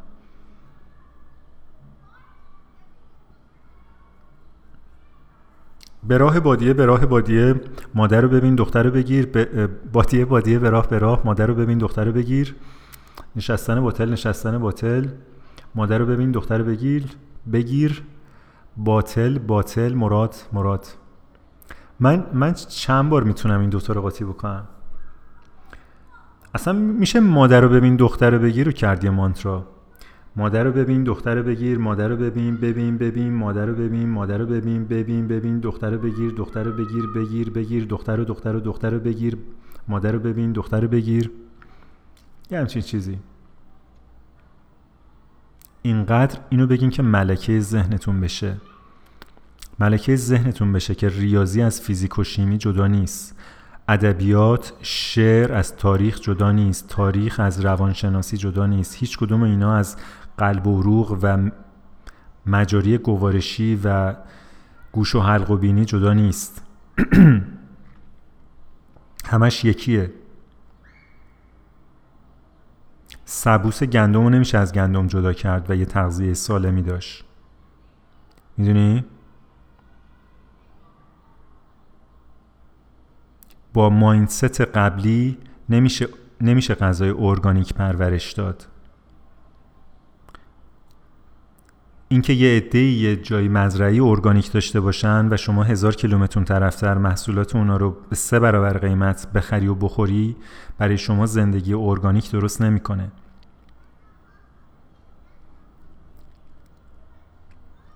مادر رو ببین دختر رو بگیر و یکی از دوستان ما. حالا که صحبتش شد مادر واقعا دید و دختر رو گرفت. یعنی برای بار دوم ازدواج کرد و هفته پیش شنبه یک شنبه شب یعنی دقیقا هفت روز پیش ما یک عقد کنانی دعوت داشتیم که البته توی توی رستورانی گرفته بود و رفتیم رستوران جاتون خالی. به من اصری زنگ زد که اگه دوست داری کلیسام بیا یعنی که گفتم بی خیال دی من کلیسا اینا نمیام. خلاصه من خیلی احترام ویژه به من گذاشت و تحویلم گرفت و به کلیسام دعوتم کرد و من کلیسا خود عقدرم حوصلهش رو واقعا نداشتم. سرم هم یکم درد می‌کرد اون روز. واقعا حوصله این که برم عروسی نداشتم. حالا نمی‌دونم ما هنوز باید بهش بگیم عقد بگیم عروسی قراره یه مراسم دیگه هم بگیره. این که به ما گفته عقد کنون بود. حالا مثل این که می‌خواد عروسی هم بگیره. چون چون عروس لباس عروسی نپوشیده بود لباس عقد پوشیده بود. این دوتا با هم یه فرق داره. ولی خیلی راضیه. طرف میگه من با خانوادهش صحبت کردم با مامانش با مام بابا شرطی ایرانن. من با اینا دائم صحبت می‌کنم. خیلی آدمای خوبی هن. با دوستاش خانوادهش اعضای دیگه خانوادهش و اینا صحبت کرده و و هپیه میگه دختر خیلی خوبیه و راضی هم از زندگیم. به خاطر همین تصمیم گرفته بود که رسمیت ببخشه به به انتخاب خودش رسمیت ببخشه. ما در یک رستورانی رفتیم که به شکل سنتی درست شده بود یعنی دیواراش روی چیزی مالیده بودن که شبیه کاگل بشه یه سری در و پنجره چوبی سنتی کار گذاشته بودن که فیک بودنش از 100 کیلومتری داد می‌زد. و بعد ببین شما مثلا از یه فضای مدرن رستوران تورنتو میگذری. یعنی اولا که از مثلا یه خیابون توی خیابون تورنتویی. همه چیز تورنتوه. بعد اگه اگه ایشالله قسمت کرده باشه خدا وارد این شهر شده باشیم می‌دونی من دارم راجبشی صحبت می‌کنم. و بعد تیپیکال مثلا تیپیکال شهر آمریکای شمالی دیگه. و بعد شهر بزرگ آمریکای شمالی. و بعد وارد پلازا میشین. پلازا یعنی مثلا همون میدونگاهی خودمون که همه چیز تورنتوه و بعد یه یه چیزی داره مثلا یه پدیویی داره. پدیو چی میشه به فارسی؟ مثلا یه تراسی تراس. پاس، پاسیو که نمیگیم. به اون به اون چیزی که رستوران ها بیرونشون دارن همه چی مدرن و بعد خود رستوران دوباره مدرن و بعد یه دفعه در وارد میشی و قرد خونه مثلا مشممد رو قراره در پنجاه سال پیش در یکی از شهرهای کوچیک شمالی به شما القا بکنه. خیلی out of context ه خیلی out of context ه و بعد و بعد مثلا این waitress ها یعنی گارسونا با با اون درجه از در حقیقت عجله و performance ی که کارشون رو انجام میدن و اینا و کفش ورزشی میان و میرن. تو جایی که مثلا قراره یک جور یعنی حداقل من انتظار دارم یه جور رخوت یه جور سستی صدای قلقل قلیون یه دو نفری که کنار دیزی روی تخت از فرط خوردن چربی و نون سنگک وا دادن می‌دونی؟ هیچ کدوم اینا نیست. و همه آدمایی که اومدن مثلا با لباس های شیک و پیکی که پوشیدن و اون, اون یه جور ناآرامی اضطراب یه جور agitation حتی می‌تونم بگم که تو وجودشون هست به خاطر اینکه کلا سه ساعت از یک شنبه شبشون رو تونستن اختصاص بدن به شادمانی یکی از دوستای دورشون و یعنی همه چی تو مرز fake و out of context و اینها perform میشه. و بعد موزیک موزیک موزیک موزیک موزیک. وای وای. یعنی نگم بهتون که چه شکنجه اون موزیک که به فاصله یک متری از یه اسپیکر فوق العاده قدرتمند کنار گوشت پخش میشه. و و من نمی‌دونم چرا چرا یک همه باید این خواننده های جدید باشن که دارن زار می‌زنن. و من هرگز این مسئله رو نمی‌تونم حل بکنم. و من نمی‌خوام این اجازه بدم این صد خونی مغزی روانم این موزیک واردش بشه می‌دونی؟ هر این, این یه چیزیه که من من, نتونستم هنوز بخو... در محیط های جمعی. بعضی وقتا که سوار ماشین این دوستم میشم همین همین دوستم که ازدواج کرده از این موزیکا می‌ذاره. و هنوز اونقدر باش صمیمی نیستم که بگم ببین میشه اینو یا خاموش کنی یا عوض کنی. یه بار بهش گفتم ببین رادیو رو روشن کن یه رادیو بذار. آقا دو دقیقه رادیو گذاشت دوباره سریع سویچ کرد به اون موزیکه. و یه خواننده زر می‌زنه یعنی زار می‌زنه و گریه می‌کنه روی شعری که قرار این خوشحالی القا بکنه. چجوری میشه این؟ کجای داستانو من نمی‌فهمم؟ لطفا یه نفری که با موزیک امروز ایران آشناس به من بگه این رو برای من توضیح بده که من کجای داستان رو نمی‌گیرم. خلاصه ما یکی دو ساعتی هم محکوم بودیم که با این موزیک حتی برقصیم. یعنی به حال ما دل عروس ما دعوتشون رو نشکستیم و یه یه قره حتی من واقعا رقص رقص بلد نیستم ولی به حال یه دست و پایی تو هوا تکون میدی که هیچ هارمونی هم با موزیک رقصم من نمی‌تونم برقصم دیگه چه برسه به موزیکی که عملا یارو داری گریه می‌کنه.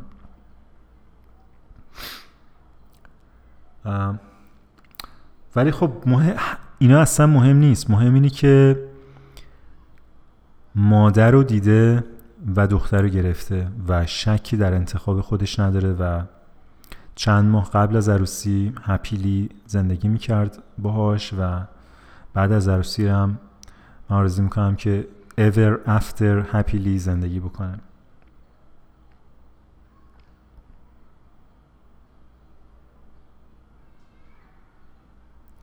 آره پادکست رو شروع کردم با فیدبک هایی که گرفته بودم و اولیش این بود که online dating مال loser اس.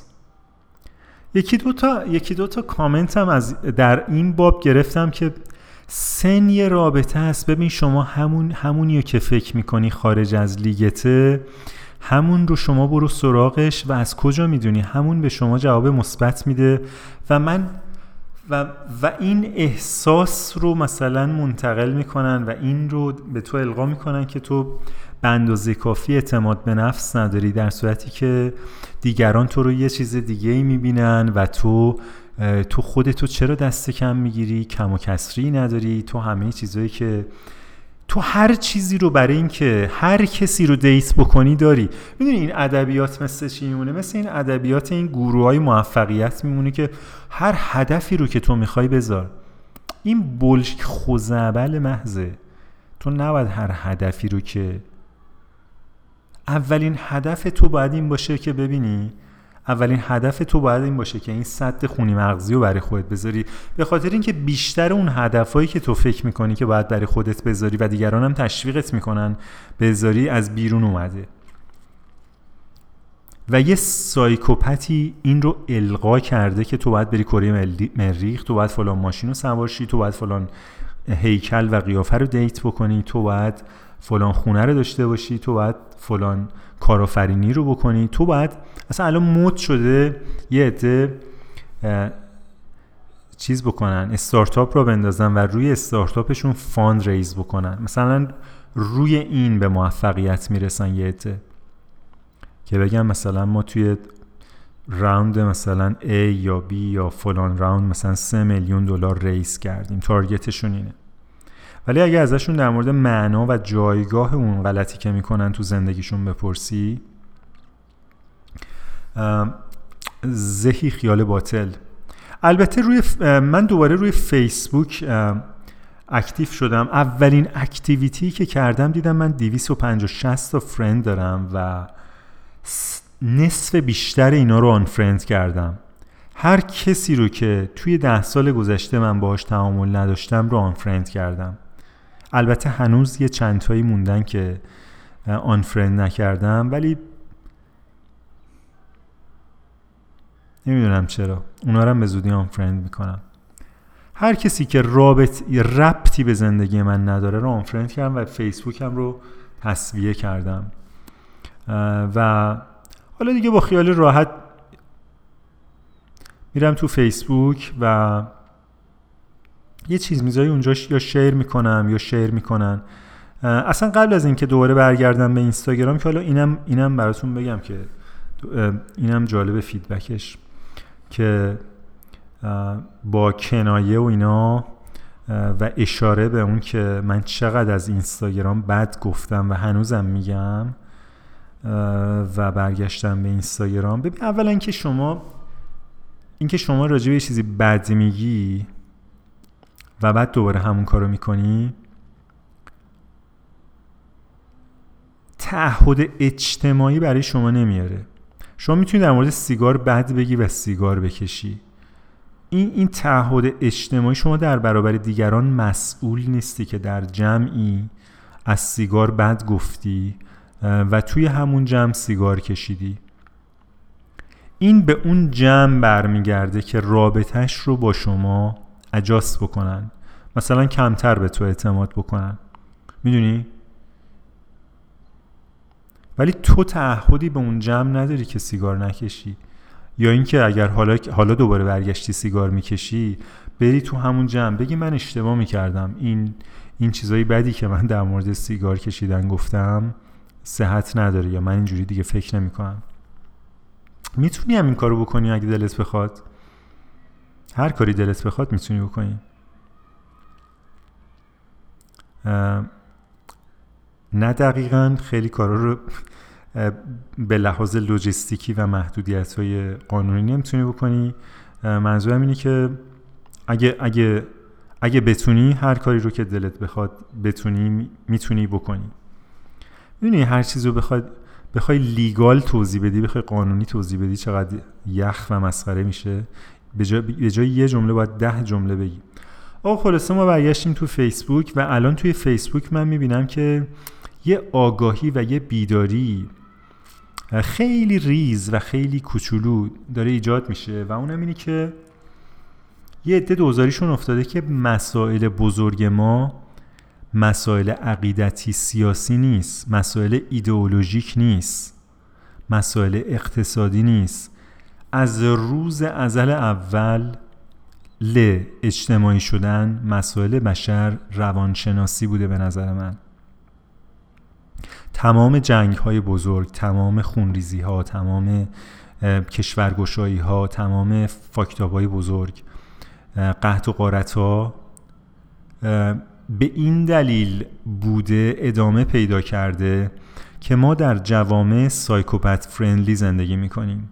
ما در جامعه زندگی می‌کنیم که وجود رشد و بقای اون دو سه درصد سایکوپت رو میپذیره و حتی پروبال میده. فضا میده که دو سه درصد کسانی که به شدت بیماری روانی دارن و بیماری روانیشون طوریه که بسیار آسیب زننده است در سطح کلان به جامعه. اجازه میدیم که اینا رشد بکنن اجازه میدیم که به جای اینکه اینا رو بگیریم مثل قاتل ها به مثلا دیگه قتل کردن پذیرفته نیست. مگر اینکه مگر مگر در سطح در سطح کلان مگر در سطح اینترنشنال و مثلا دولتی و اینا. ولی در سطح فردی قتل قتل پذیرفته نیست. یعنی اگر شما قاتل باشی خیلی زود برات دردسر ایجاد میشه میگیرنت ادامت می‌کنن حبس ابد می‌گیری. به خاطر همینم قاتل زیادی ما نداریم. درسته هنوز قتل اتفاق میفته ولی اگه قتل قانونی بود اگه به قتل فضا می‌دادیم شما فقط تجسم بکنین که چقدر ما قاتل داشتیم. خود من ممکن بود یه دونه از اونا باشم. خود من. از خودم شروع می‌کنم. اگه قتل قانونی بود اگه هر کس مج... یه دونه مثلا سهمیه داشت در طول عمرش. امکان داشت من اون یه دونه سهمیه استفاده کرده بودم تا حالا. ولی نیست.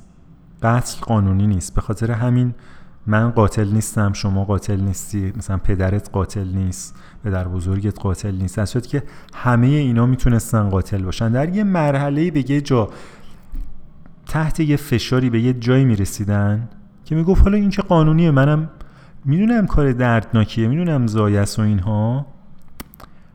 ببینید ممکنه اینو ربط یه داستانی بود که یه پدر مادری بچهشونو کشته بودن که اینو تو دفتر کار ما یکی دو نفر اینو اینقدر می‌گفت. من, من اصلا خبرشو نمی‌دونم و دنبالم نکردم و اصلا دیتیلشو هنوز نمی‌دونم. بنابراین امیدوارم این چیزی که من میگم به اون ربط ندین و دچار تراژدی و دراما و نمی‌دونم زخم و زیلی و اینا نشین.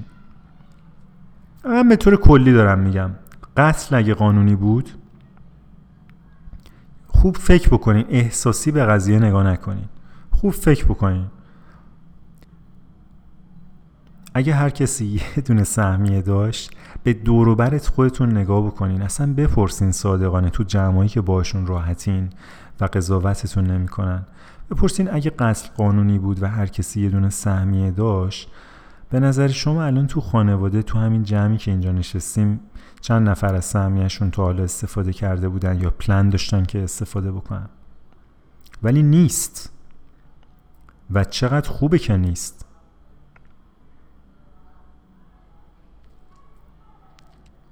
به همین شدت و حدت جامعه باید با سایکوپتا برخورد بکنه.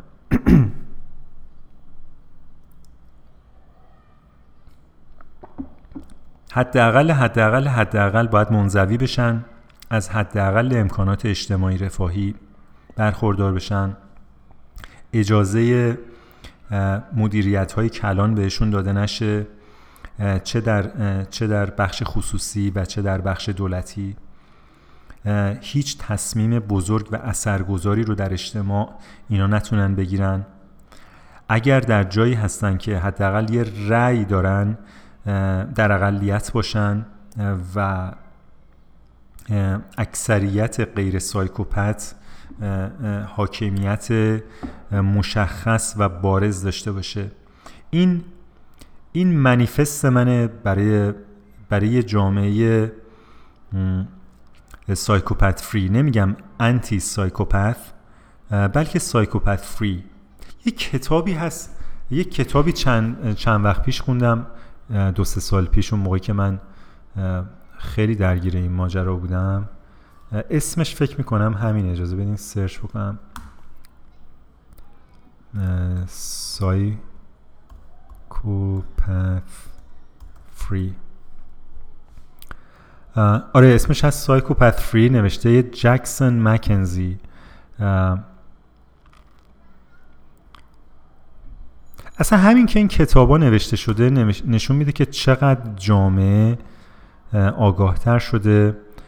شما کلمه سایکوپت رو روی آمازون اگه سرچ بکنید ببینید چقدر کتاب میاره. ببینید چقدر کتاب چقدر راهنما چقدر گایدنس وجود داره برای اینکه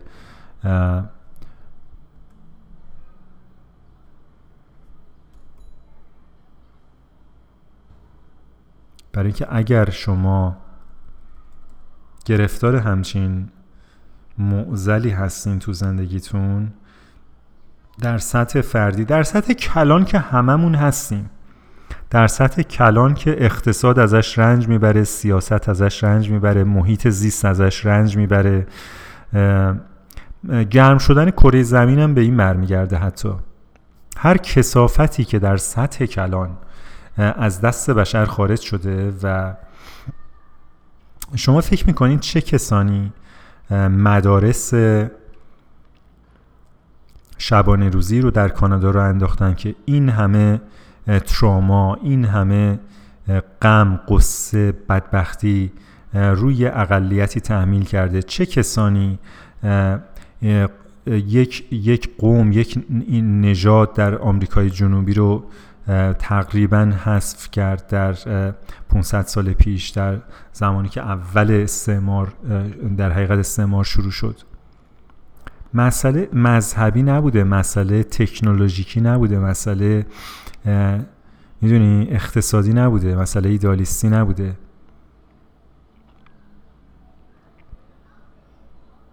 مسئله روانشناسی بوده. یک یه چند تا سایکوپت توی اون محیط قرار گرفتن. اون محیط از لحاظ تکنولوژیکی از لحاظ اقتصادی بارور بوده فضا داده به اینا و اینا جنایت های لارج اسکیلی رو به بشر تحمیل کردن. این تئوری من سوسیالیسم مارکسیسم یه ایدولوژی بوده. به خودی خودش ضرری نداشته. ولی اینو بده دست یه سایکوپت به نام استالین. ببین چی میشه. پنجاه میلیون نفر رو ظرف پنجاه سال می‌کشه. کمتر از پنجاه سال. فکر می‌کنم. و شبه جزایر گولاگ به وجود میاره. و شما فکر نکنین که این این از بین رفته این دیگه نیست. این این به اشکال مختلف در یه ذره فقط باید دوربر خودتون نگاه بکنین. تو خانواده ها هست در سطح خانواده در سطح فرد هست تو شرکت ها هست در سطح مدیریت در سطح رئیس و مرعوس وجود داره در سطح همکار وجود داره. در سطح مادر و فرزند و نمی‌دونم فرزند و پدر وجود داره. در سطح رئیس جمهور و دولت و حکومت هم وجود داره. این این مسئله که ما باش دیل می‌کنیم. و این لیستی که در ابتدای پادکست براتون خوندم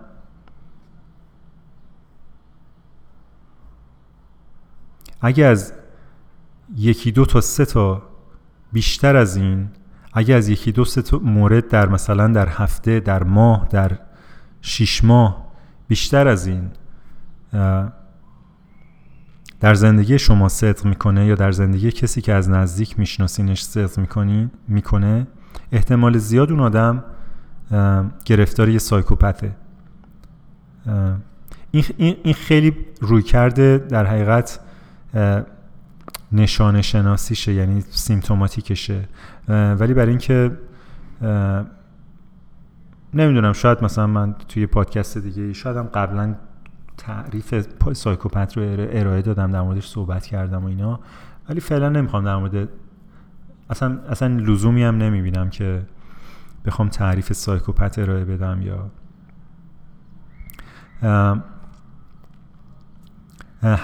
هدف اصلی از این بود هدف اصلی این لیست و ترجمهش و خوندنش این بود که یه سری فیدبک هایی گرفتم که دیدم واقعا واقعا چه اونا اونا آدمای سالی بودن. من نمیگم اونا سایکوپت بودن به هیچ عنوان. و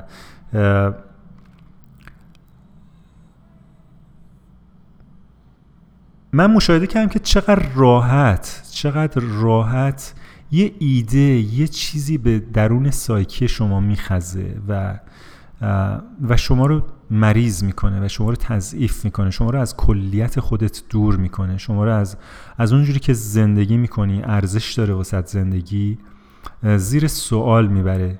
می‌دونی؟ به خاطر که ما یاد گرفتیم به خاطر که اینجوری زندگی می‌کنیم به خاطر اینکه مرزامون رو با همدیگه کامیونیکیت نمی‌کنیم. اصلا داشتن مرز و ابرازش بیان کردنش آشکار کردنش تابلو کردنش انگار اصلا نیست تو دستور کار بشر در جامعه که ما امروز زندگی می‌کنیم. خیلی اگرم هست باید خیلی ظریف باشه در لفافه باشه دو پهلو باشه می‌دونی؟ با ایما اشاره باشه تلویحی باشه. مرز آشکار مرز سریح ظاهرا برتابیده نمیشه. کسی بر نمیتابه مرز سریح رو. که ببین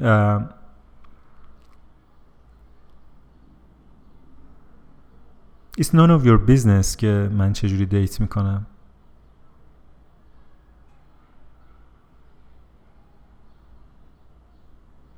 و چه آدمایی رو در لیگ خودم می‌دونم. چه آدمایی رو در لیگ خودم نمی‌دونم.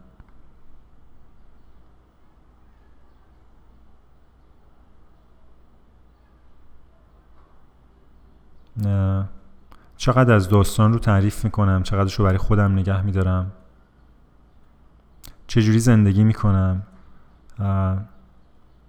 واکسن می‌زنم نمی‌زنم. حتی این واکسنه داره داستان میشه ها اینم به شما بگم. امروز یه رو فیسبوک دوباره یه ویدیو دیدم که یه خبری بود از اینکه فرانسه داره نمی‌دونم از یه ماه دیگه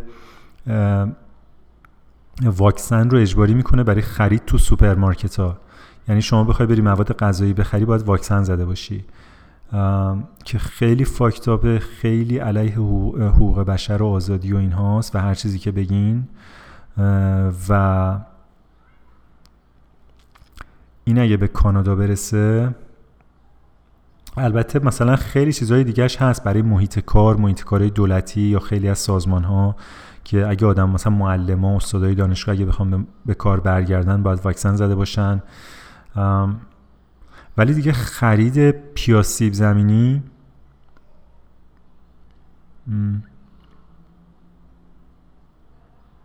نیلو اگه یادتون باشه اونم اون اون بیشترین چیزا رو علیه واکسن داره شیر می‌کنه رو فیسبوک من و از طریق اون من خیلی خبردار میشم این چیزا رو. و یه بار که با هم دیگه چت می‌کردیم دو سه ماه پیش برگشت به من گفتش که قبل از اینکه واکسن زدن برای سفر اجباری بشه برو اونجایی که می‌خوای باشی. وگرنه ممکنه دیر بشه. و من بهش گفتم که مشکل من اینه که من نمی‌دونم کجا می‌خوام باشم. اگه می‌دونستم که خوب بود زودتر می‌رفتم. ولی خب نیل می‌دونه که کجا می‌خواد باشه و واکسن هم نمی‌زنه و تقریبا روزی دو سه تا ویدیو و خبر و داستان و کوتیشن علیه واکسیناسیون و اجبار واکسیناسیون و ضد بشری بودنش منتشر می‌کنه.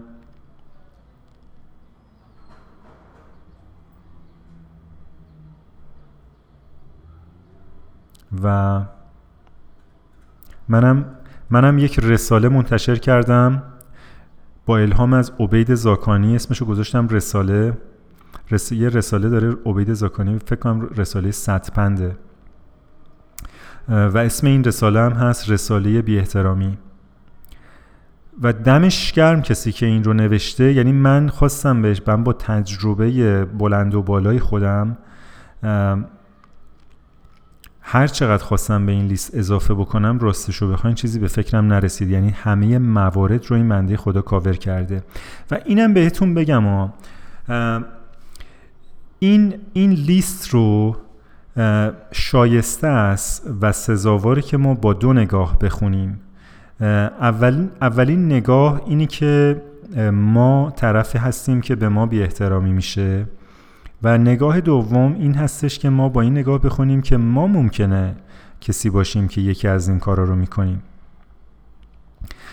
من دلیل اینکه به کتاب بیشوری ریاکشن و قضاوت و اینا داشتم و هیچ وقت این کتاب رو نخوندم به خاطر این حس می‌کردم آدمایی که این کتاب رو خونده بودن و ازش نقل قول می‌کردن یا رو شبکه های اجتماعی چیزی میذاشتن این حس رو منتقل می‌کردن که حالا اینها با شعورن و می‌تونن بیشعورا رو تشخیص بدن و شناسایی بکنن. ولی همیشه داستان دو, دو طرف داره و ما خود ما خود من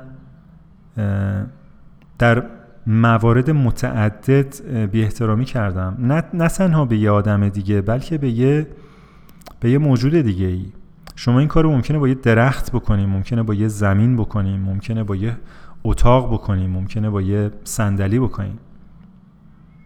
وقتی که خوب گوش نمیدی بهش وقتی که اون رو در نظر نمی‌گیری وقتی که صرفا به خاطر خودت فکر می‌کنی که می‌تونی connection های اون رو از اکوسیستمش قطع بکنی و خودخواهانه و چه بسا ابلهانه اون رو بیاری و بچپونیش تو اکوسیستم خودت.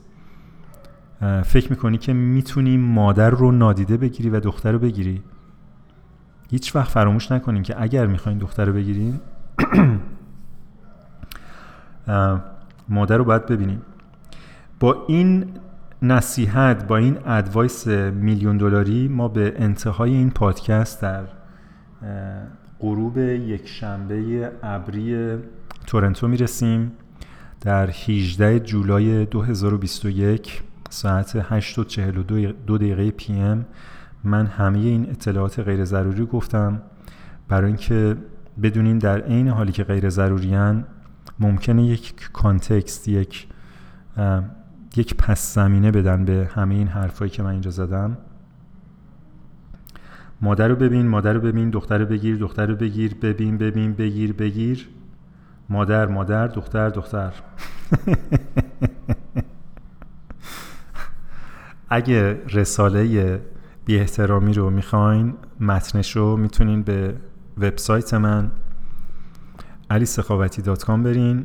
اگر می‌خواین پیامی فیدبکی چیزی بدین که از صد خونی مغزی من رد بشه یا رد نشه می‌تونین به سلام at ایمیل بزنین. تا قسمت بعد مراقب خودتون باشین برای خودتون مرز بذارین و دفعه بعد که باهاتون صحبت می‌کنم. صد خونی مغزی روانی داشته باشین خدا نگهدار.